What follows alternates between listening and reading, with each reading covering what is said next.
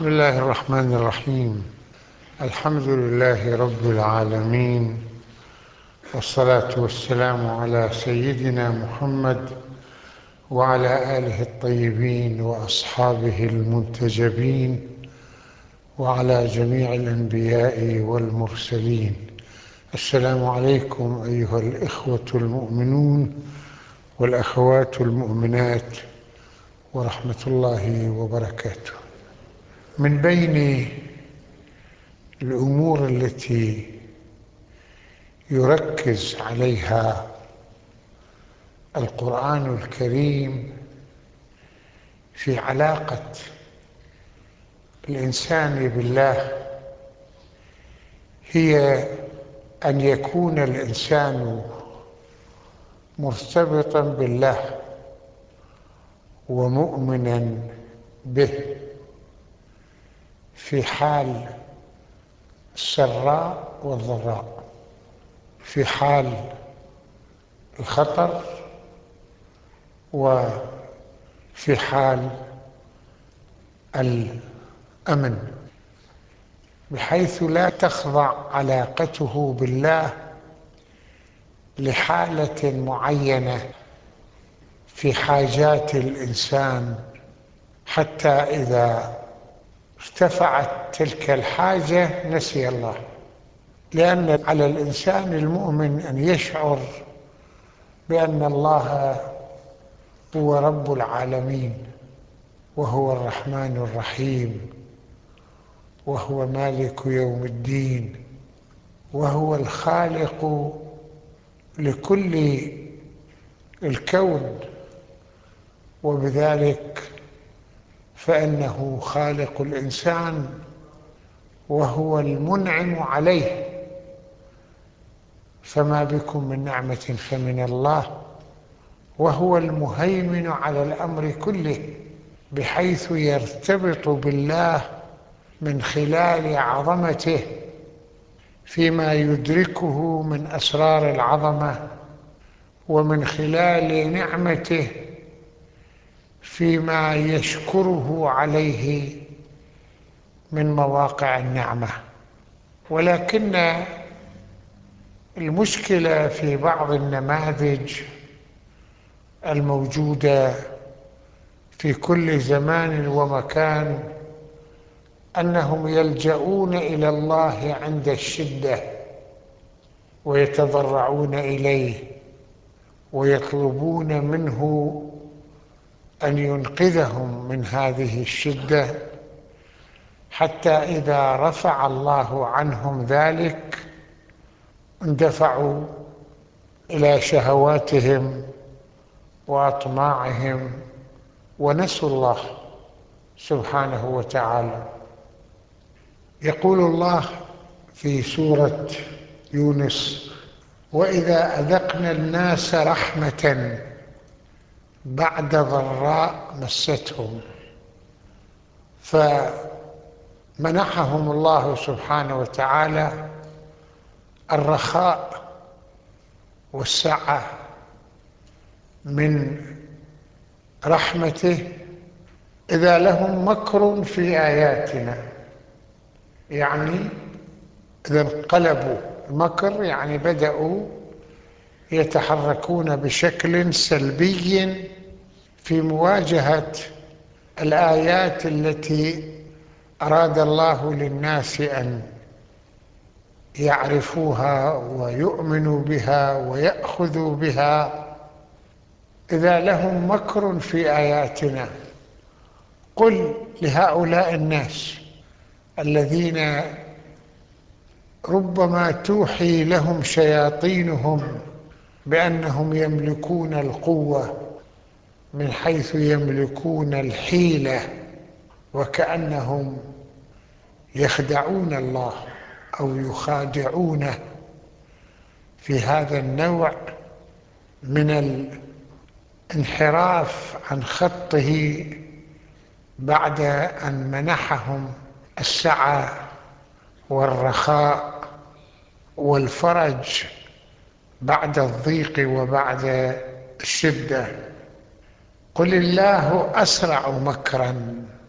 الله يملك أن يعاقب هؤلاء ويحصي عليهم انحرافاتهم ويسجل عليهم هذا الوضع الملتوي والمرتبك والبعيد عن انفتاح على الله إن رسلنا يكتبون ما تمكرون.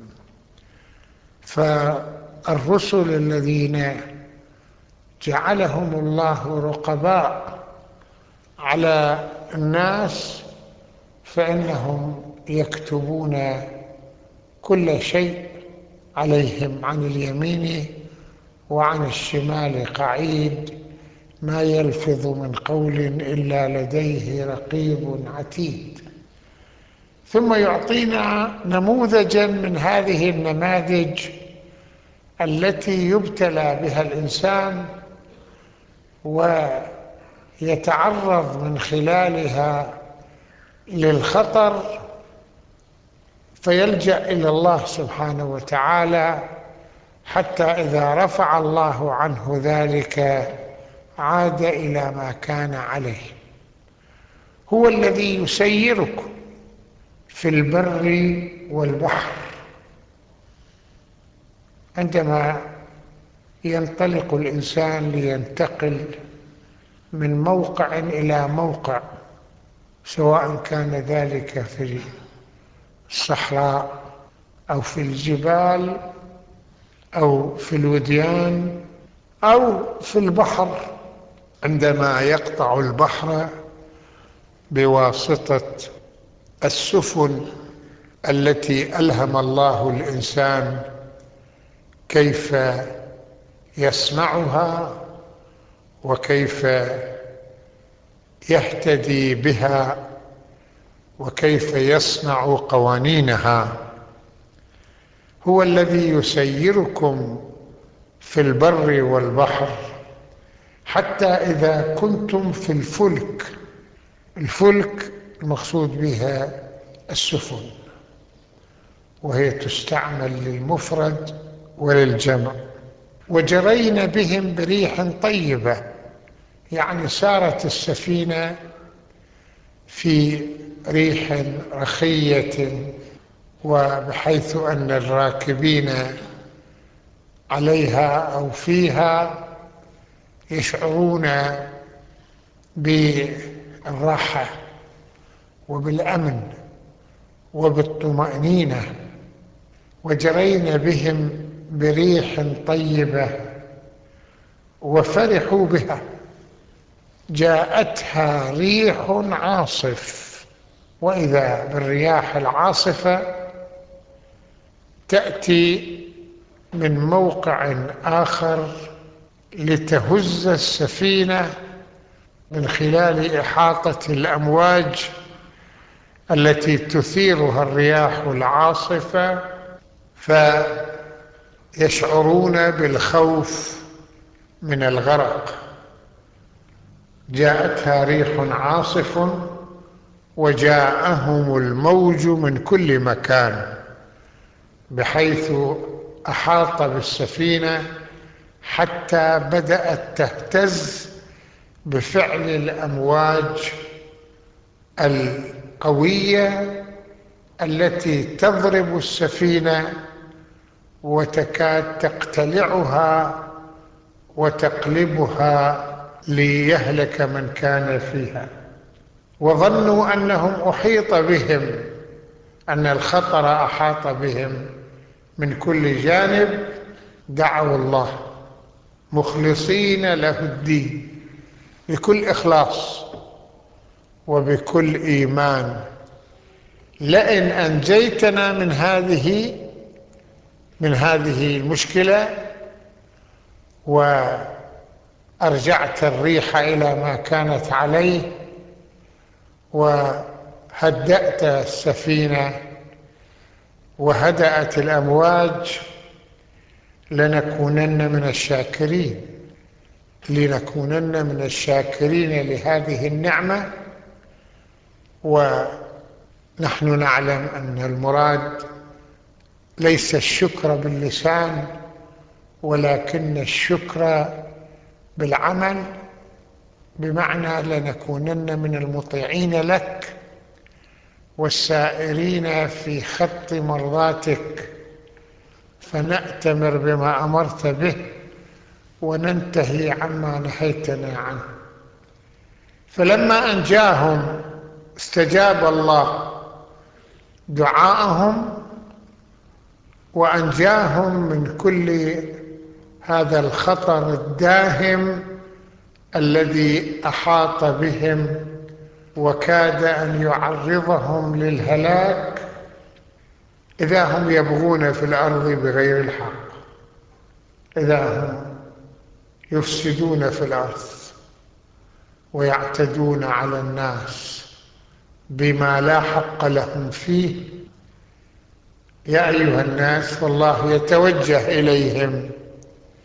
يا أيها الناس إنما بغيكم على أنفسكم.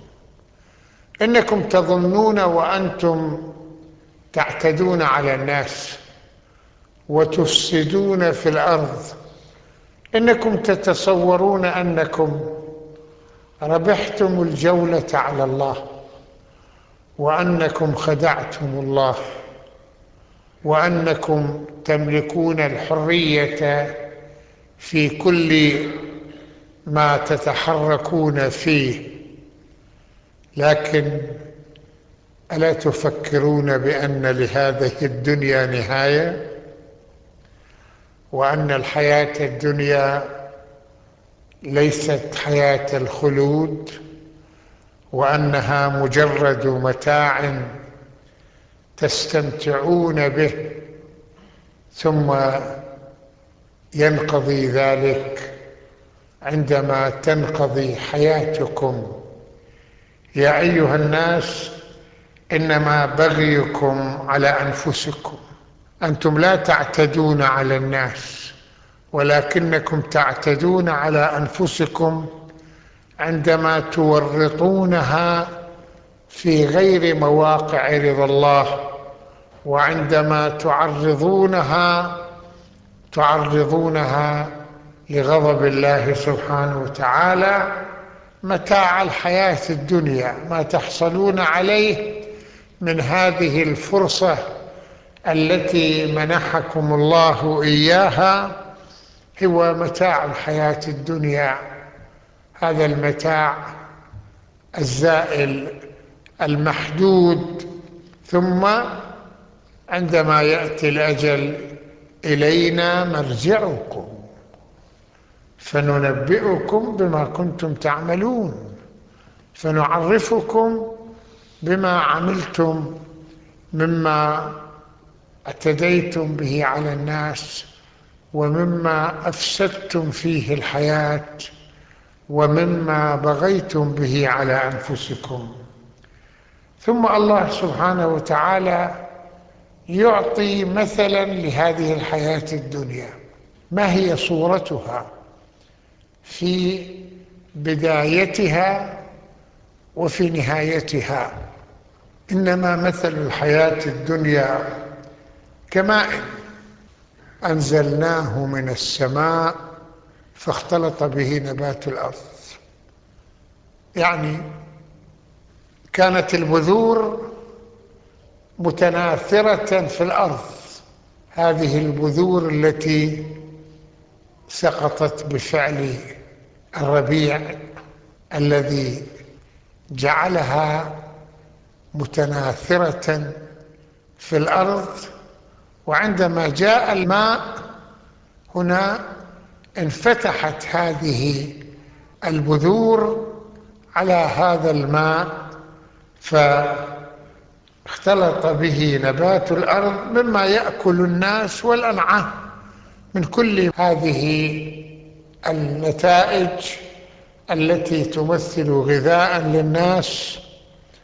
وغذاء للحيوانات للأنعام حتى إذا أخذت الأرض زخرفها انطلقت الأرض في هذا الجو الساحر حيث انطلق الربيع ليعطي هذه الصورة الجميلة ولتبرز الأرض بزخرفها وزينتها وانطلق الناس يشعرون بالزهو وبالغنى وبالراحة من خلال ذلك حتى إذا أخذت الأرض زخرفها وزينت بكل هذه الألوان من الخضرة والصفرة والبياض والحمرة وظن أهلها أنهم قادرون عليها أنهم مسيطرون عليها وأنها سوف تبقى لهم أتاها أمرنا ليلا أو نهارا. تأتيها كل العواصف وتأتيها كل المشاكل والأمراض فجعلناها حصيدا تحولت كل تلك الزينة وكل ذلك الزخرف إلى حصيد تذروه الرياح يتفتت وتأتي الرياح لتحمله من مكان إلى مكان كأن لم تغن بالأمس يعني كأنها لم تكن يعني في زروعها وفي كل زينتها. كذلك نفصل الآيات لقوم يتفكرون يعني يدرسون الدنيا على حسب حقيقتها وعلى حسب طبيعتها ولا ينفتحون على السطح فيها بل ينفذون إلى العمق في داخلها ليعرفوا أنها ليست الدار الخالدة بل أن الدار الآخرة هي الحيوان لو كانوا يعلمون ولو درسوا المسألة دراسة بعمق تفكيري لعرفوا الطريق إلى الجنة الذي جعلها الله سبحانه وتعالى للمتقين والله يدعو إلى دار السلام ويهدي من يشاء إلى صراط مستقيم والحمد لله رب العالمين.